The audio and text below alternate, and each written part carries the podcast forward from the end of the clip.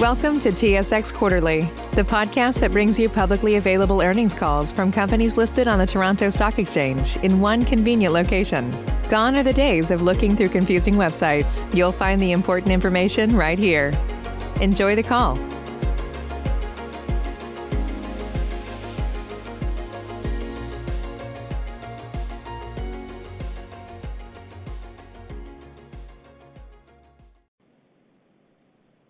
To the Greenbrook TMS Inc.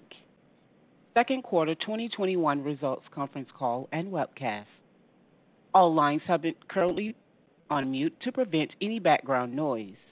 I would like to remind you that this conference is being recorded today and is also being webcast on the company's website at www.greenbrooktms.com under the Investors section, Events. After the speaker's remarks, there will be a question and answer session.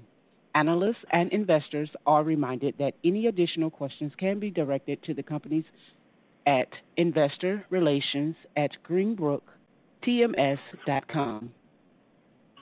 This call contains forward-looking statements which reflects the current expectations or belief of the companies based on current available information.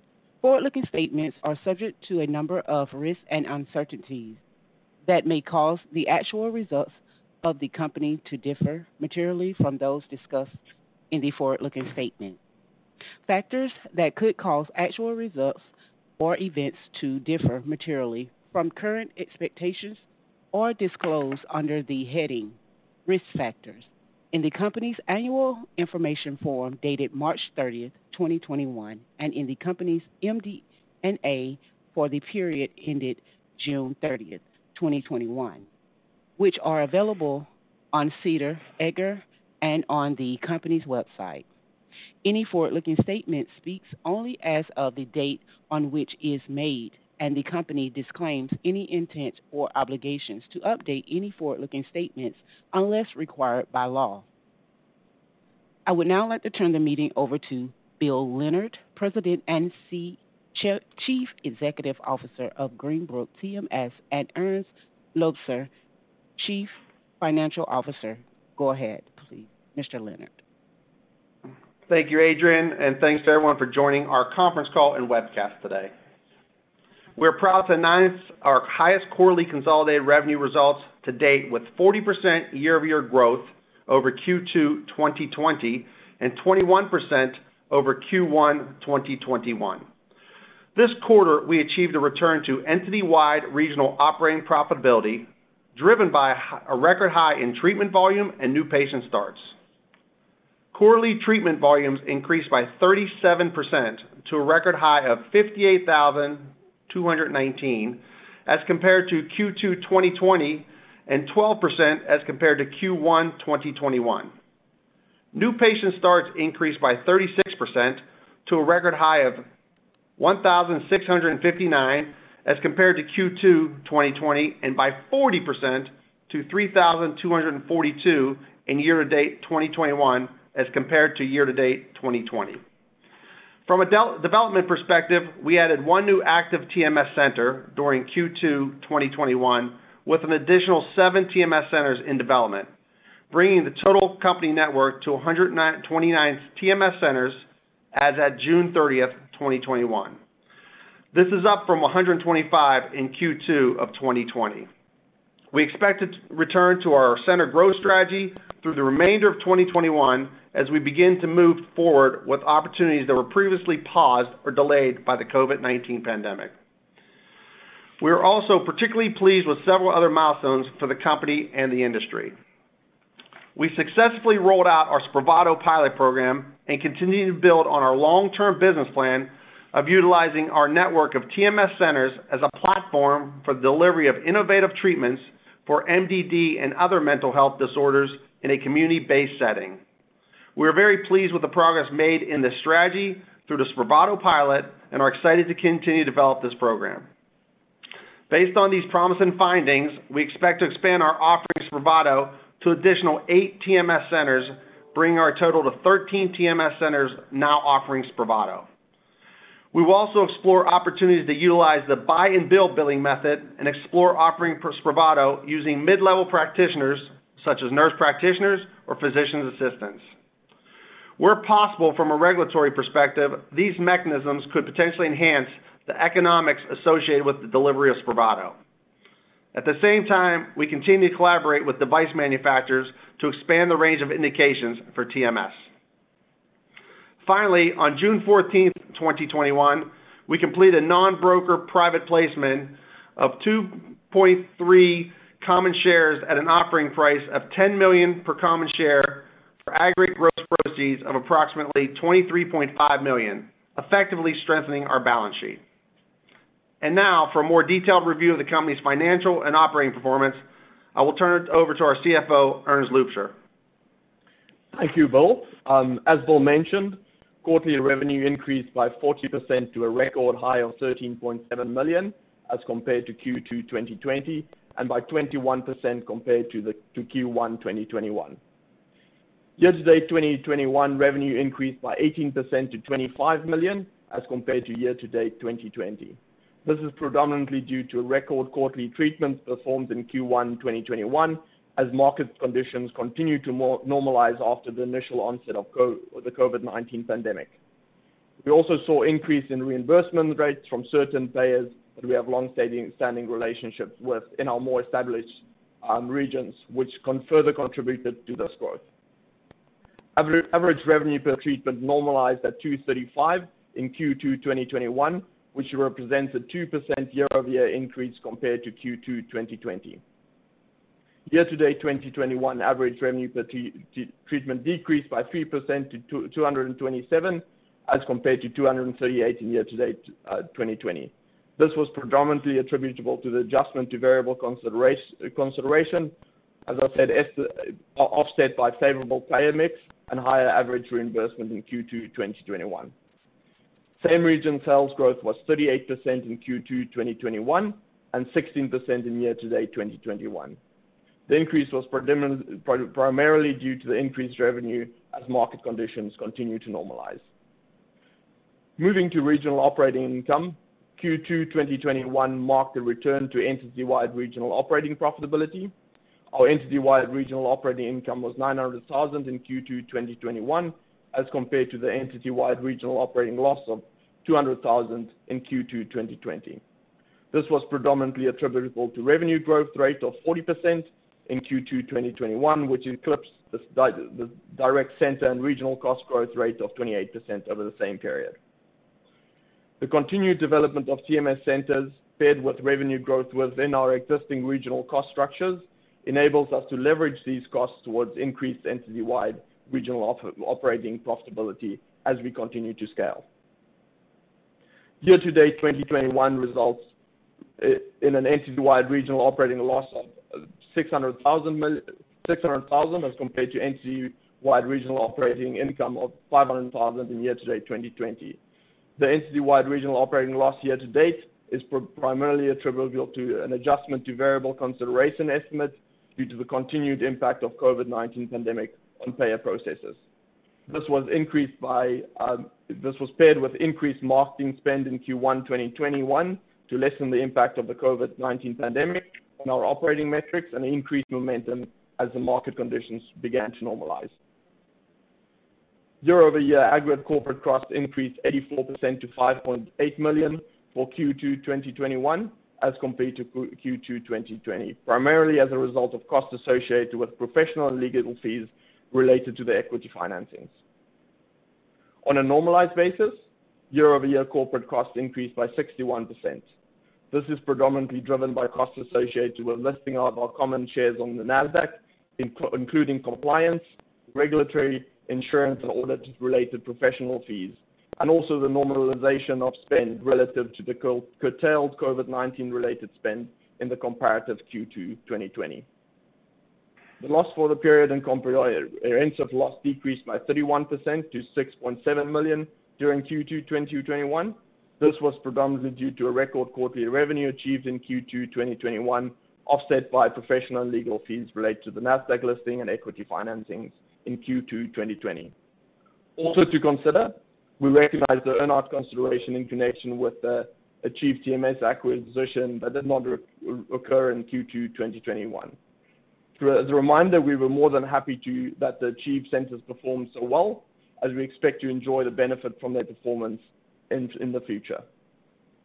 From a balance sheet perspective, the accounts receivable balance remained stable. As of June 30, 2021, we had approximately 19 million in cash on hand. Moving on to our core operating metrics. As of the end of Q2 2021, the active TMS centers increased by 8% to 122 from 113 a year ago. Total centers grew by 3% year-over-year. As Bill mentioned, we expect an acceleration in development through 2021 as we begin to move forward with opportunities that were previously paused or delayed by the COVID-19 pandemic. Compared to Q2 2020, the number of consultations performed increased by 70% to 3,533. The number of TMS treatments performed increased by 37% um, to a record of 58,219, and the new patient starts increased by 36% to a record 1,659. Compared to Q1 2021, the number of consultations performed remained relatively flat as we focused on more specific targeting to generate a higher quality lead. The number of TMS treatments performed increased 12%, and new patient starts increased by 5%. All leading indicators remain strong, which will promote future growth despite now moving into the typical slower summer season. Back to you, Bill. Thanks, Erns. As I mentioned, we produced our highest quarterly consolidated revenue results to date, driven by record quarterly treatment volumes and patient starts. We achieved a return to entity-wide regional operating profitability, and we experienced a record quarterly high in new patient starts, all of which speaks to our sound business fundamentals and we believe positions us well for future growth. We're also very pleased with the results of the SPRAVATO pilot and look forward to expanding that program. Mental health remains a key focus in the U.S., with recent examples of professional athletes speaking out on mental health issues. This shows that mental health awareness continues to grow, shifting away from the stigma surrounding mental health issues. According to the CDC, after the onset of COVID-19 pandemic, approximately 40% of the U.S. adults reported struggling with mental health or substance abuse, making access to TMS therapy and other mental health treatment modalities more essential than ever. We believe these factors will continue to drive market growth. Our business is positioned stronger than ever to take advantage of new TMS indications, new treatment modalities, and new expansion opportunities, both through organic TMS center growth and M&A. We have now treated over 19,000 patients with over 675,000 treatments performed, a significant positive impact on the lives of so many patients suffering from mental health disorders.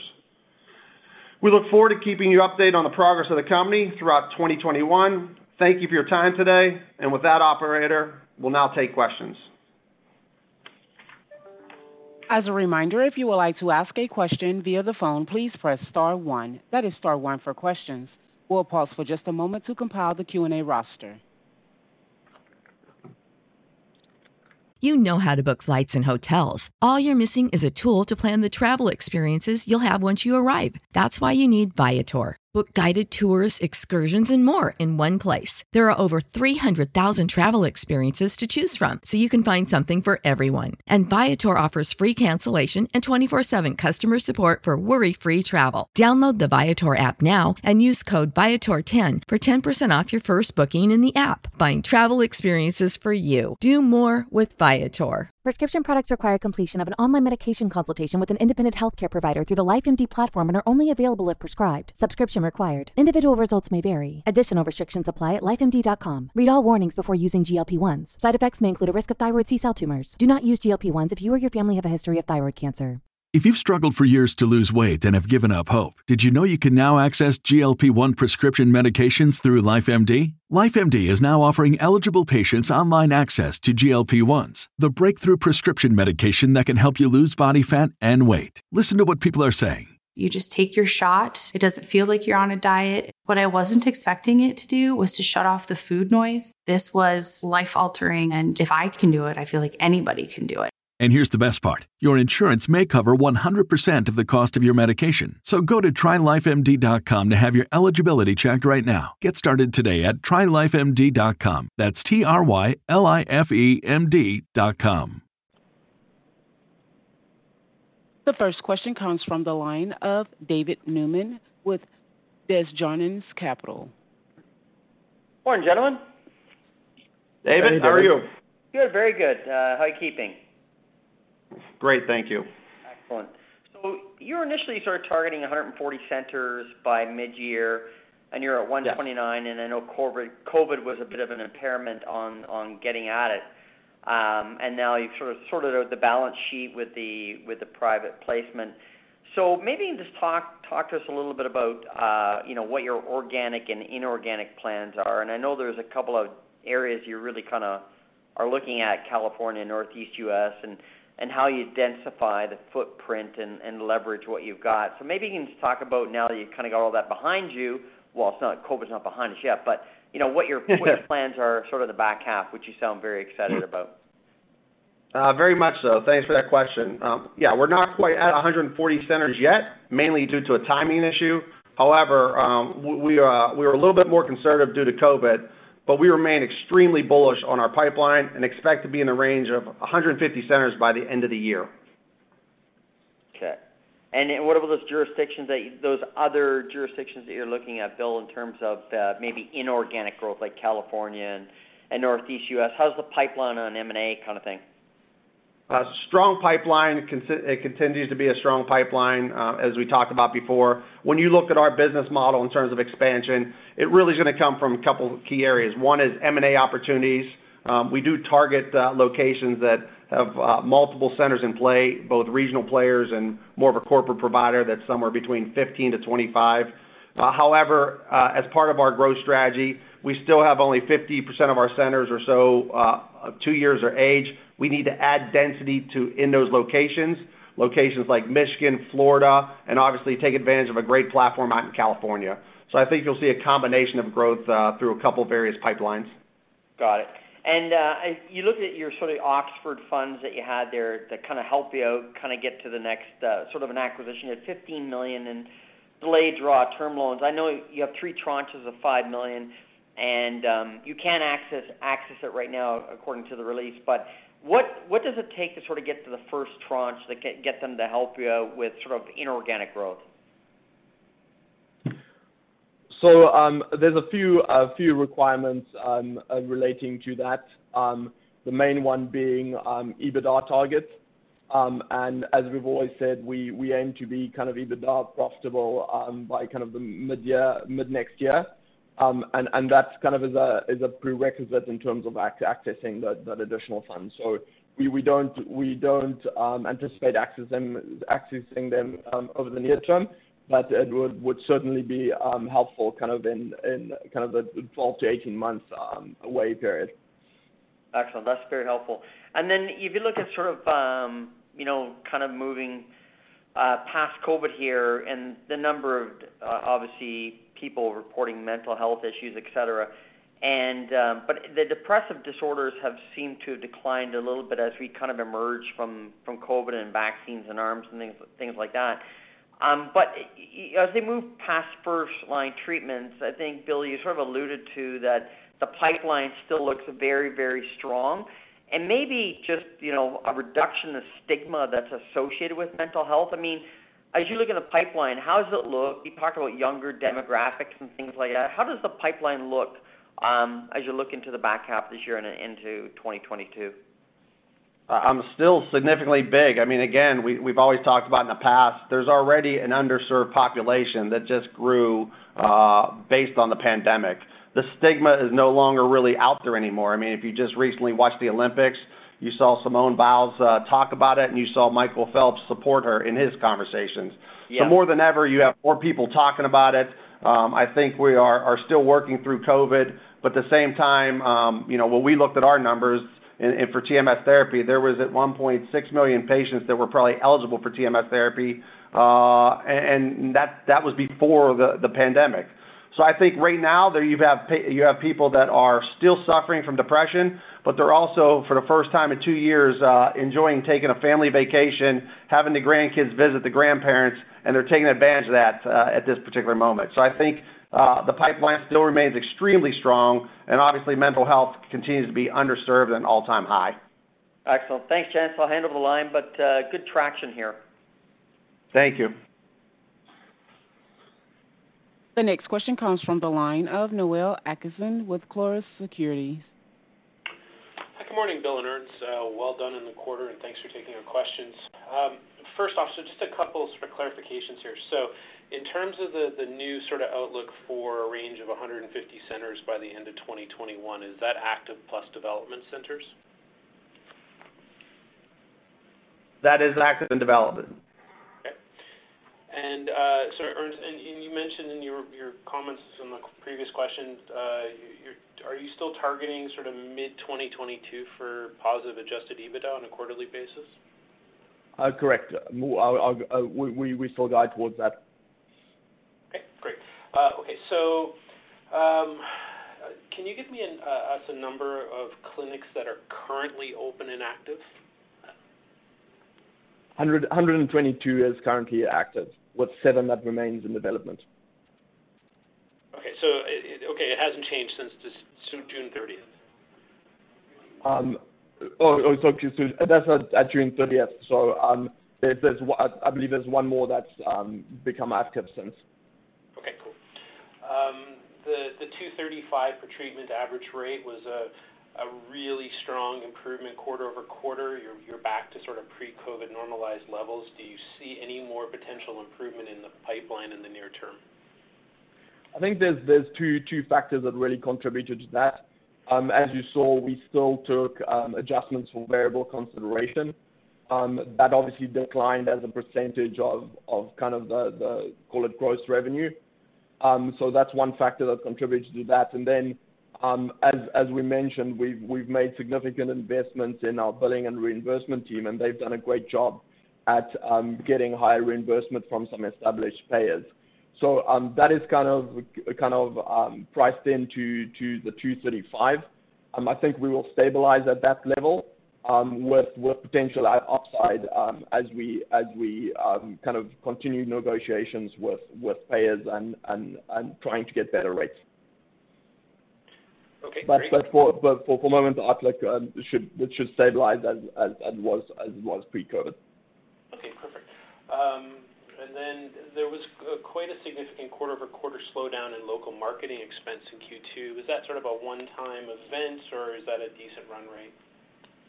So I think that's a decent uh, run rate. I think you'd see uh, we had kind of, call it abnormal spend both in Q4 last year and in Q1.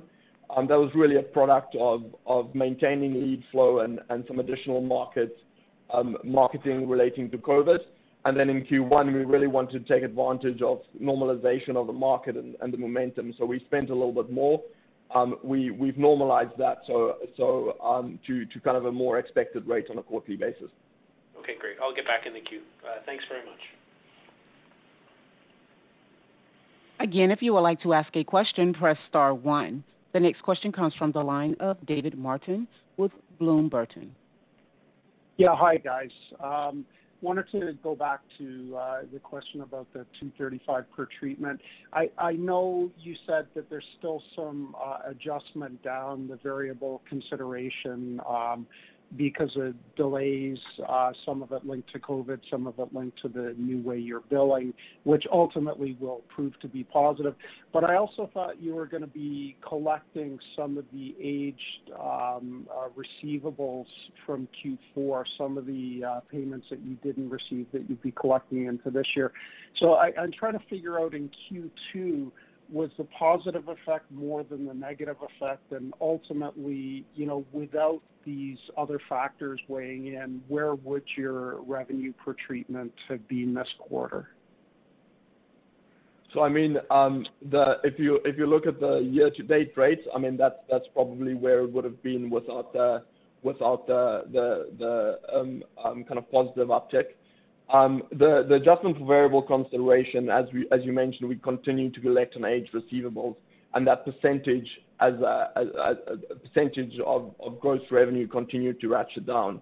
which which stabilized reimbursement rates. But um a lot of a lot of that in uptick in in Q2 also had to do with positive traction as we as it relates to payers and and um which will be a go-forward benefit. So yes, in terms of there remains remains upside as it relates to collections on older AR. Um, but uh, a lot of that had the lower percentage uh, provision in Q2 already reflected some of that. So for the second half of the year, should we be modeling 235 per treatment or uh, a bit lower, a bit higher? I mean, I think I think as I mentioned to Noel, um, at the moment, the expectation is stable um with with potential upside if we, as you mentioned, continue to collect on aged receivables. Okay. Okay, Thank you. The next question comes from the line of Tania Gonsalves with Canaccord Genuity. Good morning, guys. Thanks for taking my question. Um, so First off, on the salaries and wages lines your G&A spend, it seems like there was a pretty material uptick there quarter-over-quarter. Just wondering if this is the new salary run rate or if there was some kind of bonus or anything in there that I'm not accounting for.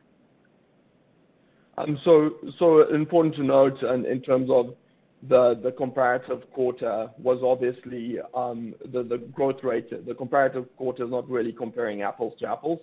We were in the midst of COVID-19 with a curtailment in spend and less headcount on all fronts. So so that's one thing to consider. Um as it relates to kind of the normalized rate, um we've invested fairly heavily in kind of the billing reimbursement um um function, um which which has obviously, as you said, yielded results. So a good return on investment there.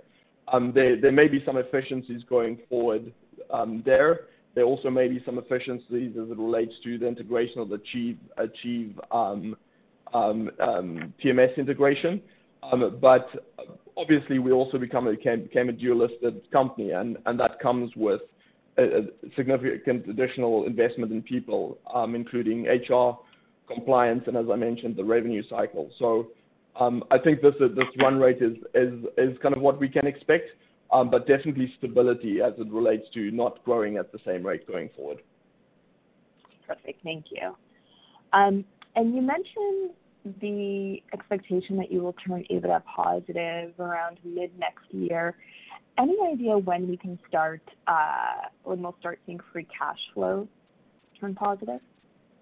So I mean, um, that's kind of a product of our working capital cycle, but you typically will see that follow kind of two quarters um, or so after. Okay, perfect. Um, and then last question from me, the conversion rate, so consults to active patient starts was pretty healthy this quarter. I know historically you guys have been able to do over 50% conversion, and it's been kind of a little bit lower because a lot of the consults are happening online. With us shifting back to in-person uh, meetings, in-person consults, do you think that conversion rate has the potential to go back above 50%? And if so, when do you think that could happen? Yeah, I do think that has the ability to go back up, Tania, but I also think we're seeing a patient uh, that is a little bit more unique in a sense that we're getting phone calls for uh, kind of general psych because a lot of the offices are still not open and still dealing with COVID situations. So some of the patients that are coming into the pipeline are really not candidates for TMS therapy yet, but we still want to see those patients so that we can put them in a pipeline, assuming they don't get better with first-line treatment. So I do think there's upside potential uh, as that uh, patient begins to kind of continue to go through their, uh, what I would say, eventual failed med cycles. That's all for me. Thank you so much, gentlemen. The next question comes from the line of Justin Keywood with Stifel GMP. Hi, good morning. Thanks for taking my call. I just had a Thanks, Justin. Hey. I had a follow-up question on the operating leverage uh, to the business. Uh, we saw some of that take place in the current quarter on the higher sales, and the uh, EBITDA loss was narrower than what we were expecting. And and just on the comment of achieving a positive adjusted EBITDA mid-next year, are you able to give any parameters around uh, you know, how many centers that would entail or target revenue range, at which point we could see that positive EBITDA? So I mean, um, we haven't given guidance on on revenue. We obviously um, expect to continue our revenue growth trajectory. As you mentioned, um, how do we get to positive adjusted EBITDA? There's operating leverage both in kind of our regional cost infrastructure. So you'll see an increase in in regional operating income, Um, and then a stabilization of of corporate and G&A. So that's really what's gonna drive uh the um, uh, positive EBITDA. Um, and we continue we expect to continue kind of our current growth trajectory. Okay. If I can ask a different way, at 150 centers, uh, would the business be able to achieve positive adjusted EBITDA? Yes. I mean, the answer always is we can at 150 centers, if all we'd wanted to do is just run 150 centers, we can certainly run the business uh, profitably. Um, In terms of, uh, we, will, we, we, as Bill mentioned, will be in kind of that 150 range. We expect to be in that 150 range by by year-end. Um, but we we don't, we're not gonna. We've got more operating leverage than that. The plan is not to, to stop at 150, but obviously continue to grow our business significantly. And there's obviously costs associated with that. So if you uh, to answer your question directly, yes, we can run the business profitably 150 centers. What you will see in terms of um, uh, the evolution of the model is we will we will continue to have um, a little bit of operating leverage um, on the regional basis as we as we add centers and we wait for those centers to scale to profitability. Okay. Understood. Question does that answer your question, Justin? Yes, uh, very helpful. And then I had a question on the uh, Spravato pilot, the expansion from uh, 8 centers to 13, and it's based on some promising findings. I'm wondering if you could just provide some additional context on what the KPIs that you were looking at, you know, to warrant the additional expansion and and what KPIs will be monitored for the additional clinics to perhaps, you know, expand, you know, even in a more material way across the entire network. Yeah, great question, Justin. Um, you know, really, as we talked about, the focus now is expanding the offering and moving from a pilot to the beginning of a rollout to various centers within regions to cover that patient care needed. What we were hoping to validate really in the pilot was kind of reimbursable product, capturing a wider range of patients, the network response in terms of, uh, you know, continuing to send patients, and obviously center utilization. Um, the revenue per treatment is slightly higher with Spravato utilizing uh, the administered observed method. Um, but obviously with changes to our model, potentially in terms of regulatory standpoint, we really feel we can move to a more favorable position as well. So everything we saw in the pilot, uh, we were thrilled with. We had an opportunity to uh, attract patients to contain more revenue in that particular patient from a prior non-responding TMS patient. We were able to capture someone further along down the uh, depression line. So, uh, we like what we saw with Spravato, and we'll continue to kind of ramp up the offering. Thank you. Are you able to disclose uh, the number of patients that you have served with Spravato so far? We didn't disclose that. It was enough for us to get our pilot results. And from our standpoint, keep in mind that when we launched our pilot, we still haven't turned on the faucet either. We have not sent out our kind of Uh, educators into the field to call on doctors to discuss the offering for Greenbrook for both TMS or Spravato. We have not done any direct consumer approach with uh, Spravato yet. So really, uh, significant upside in terms of Spravato gaining more traction within our model, not only with kind of getting the word out, but also more center openings. And when do you turn on that faucet? Um, you know, it's a couple things. One is the fact we're really working towards uh, a greater goodness in this and the fact uh, from a regulatory standpoint, um, really trying to get to the next level in terms of that higher reimbursable opportunity. Um, for me, it's like really getting our business in position with Spravato for 2022 to kind of start to make an impact in our uh, patient care. Understood, and thank you for taking my questions. Thanks, Jeff. We have a follow-up question from David Martin with Bloom Burton. Yeah. Hi. Thanks for taking the follow-up. Um, as far as Spravato, uh, you mentioned you could change the model to enhance the economics. Right now, is the profitability of administering uh, Spravato similar in line with TMS or higher or lower? So, um, as Bill said, kind of the reimbursement is a little bit higher if you look at it from a global treatment per patient perspective.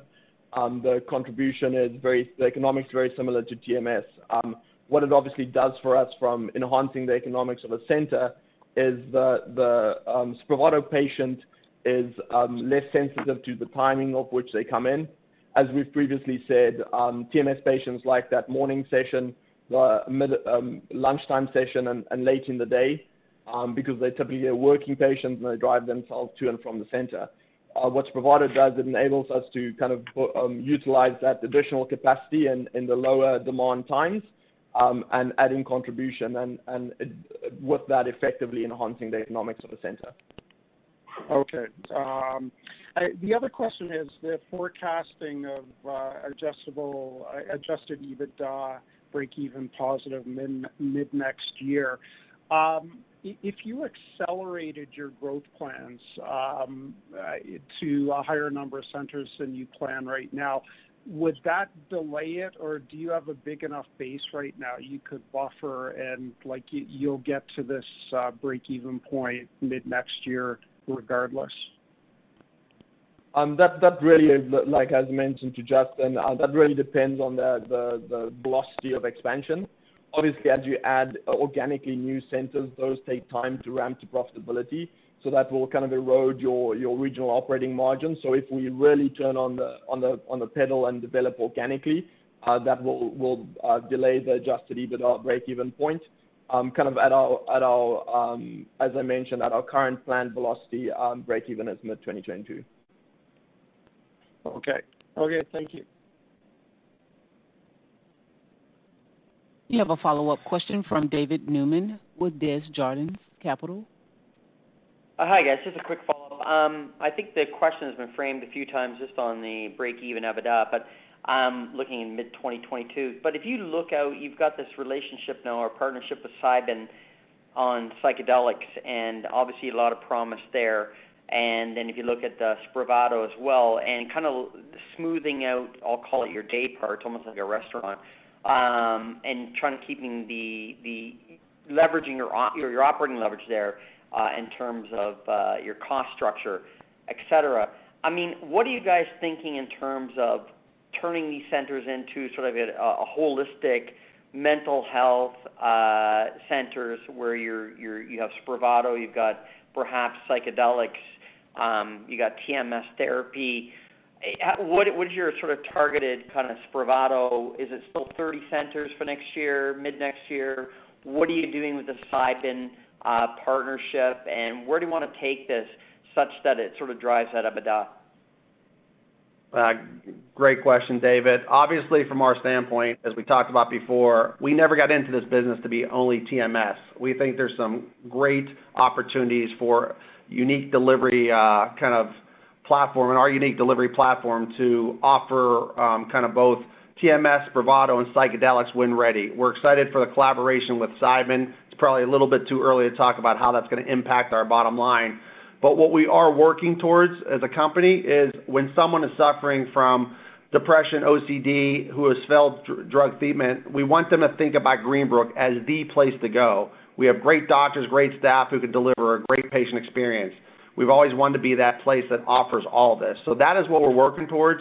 What we're working towards is the fact that, as I said before, we don't need Spravato or Cybin or psychedelics at every single office because the patient does not have to come on a daily basis. But we'll continue to build towards those 30, 40, and we don't want to put a number on it yet, but centers of excellence who can house that and really create that special patient experience. Okay. And that's great. And is there any other things that we're not thinking of that you could kind of bring into your service offering, other alternative treatments? Like have we have you covered it off, or is there something else out there that we should be thinking about? Oh, I know. I think we're always open to other potential opportunities in the marketplace, such as Alzheimer's kind of treatments. Uh, but right now, we continue to. We have a great chief marketing officer continues to and chief medical officer continue to look at those opportunities for us. What we do think we do really well is, again, that patient experience at the center level. Great doctors, great staff. We think we can add different product lines into it.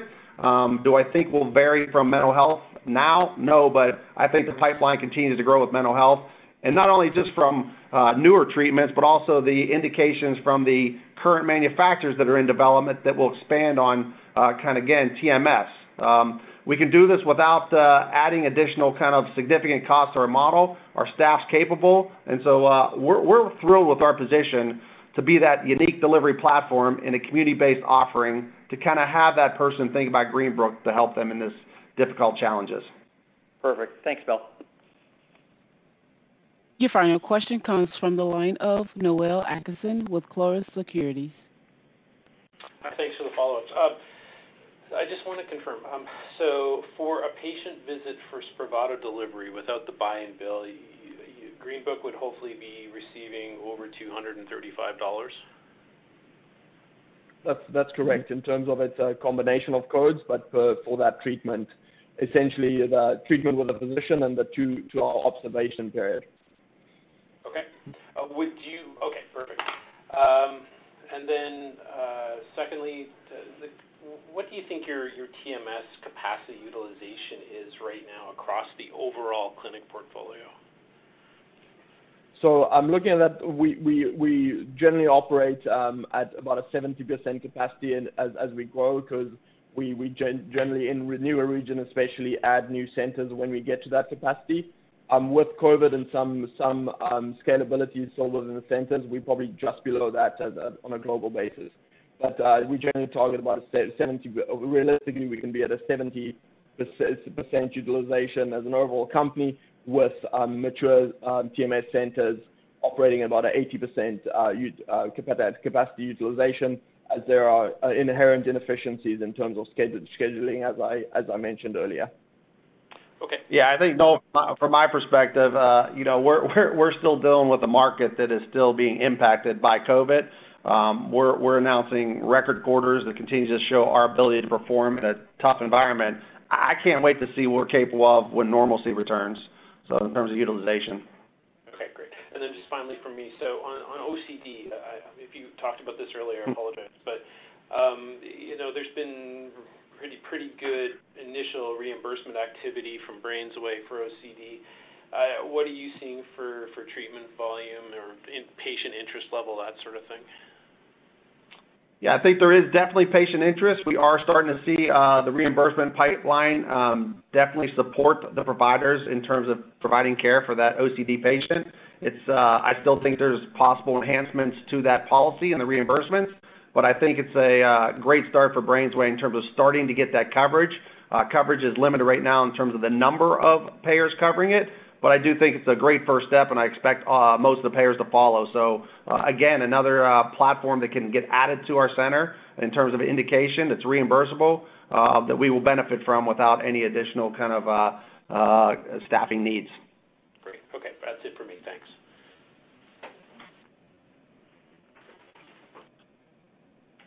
I will now turn the call back over for closing remarks. Well, thank you, everyone, for coming out today and uh, hearing the update on Greenbrook. I hope everyone enjoys the rest of their uh, summer. Um, stay safe, and look forward to talking to you again uh, in the fall. This concludes today's conference call. You may now disconnect. Save big on brunch for mom, all in the Kroger app. Get 16-ounce packs of flavorful Angus 90% lean ground sirloin for $4.99 each with a digital coupon. Then buy two get two free on 12 packs of delicious Coca-Cola, Pepsi, or 7UP, all with your card. Shop these deals at your local Kroger, less than five miles away. Or tap the screen now to download the Kroger app to save big today. Kroger, fresh for everyone. Prices and product availability subject to change. Restrictions apply. See site for details.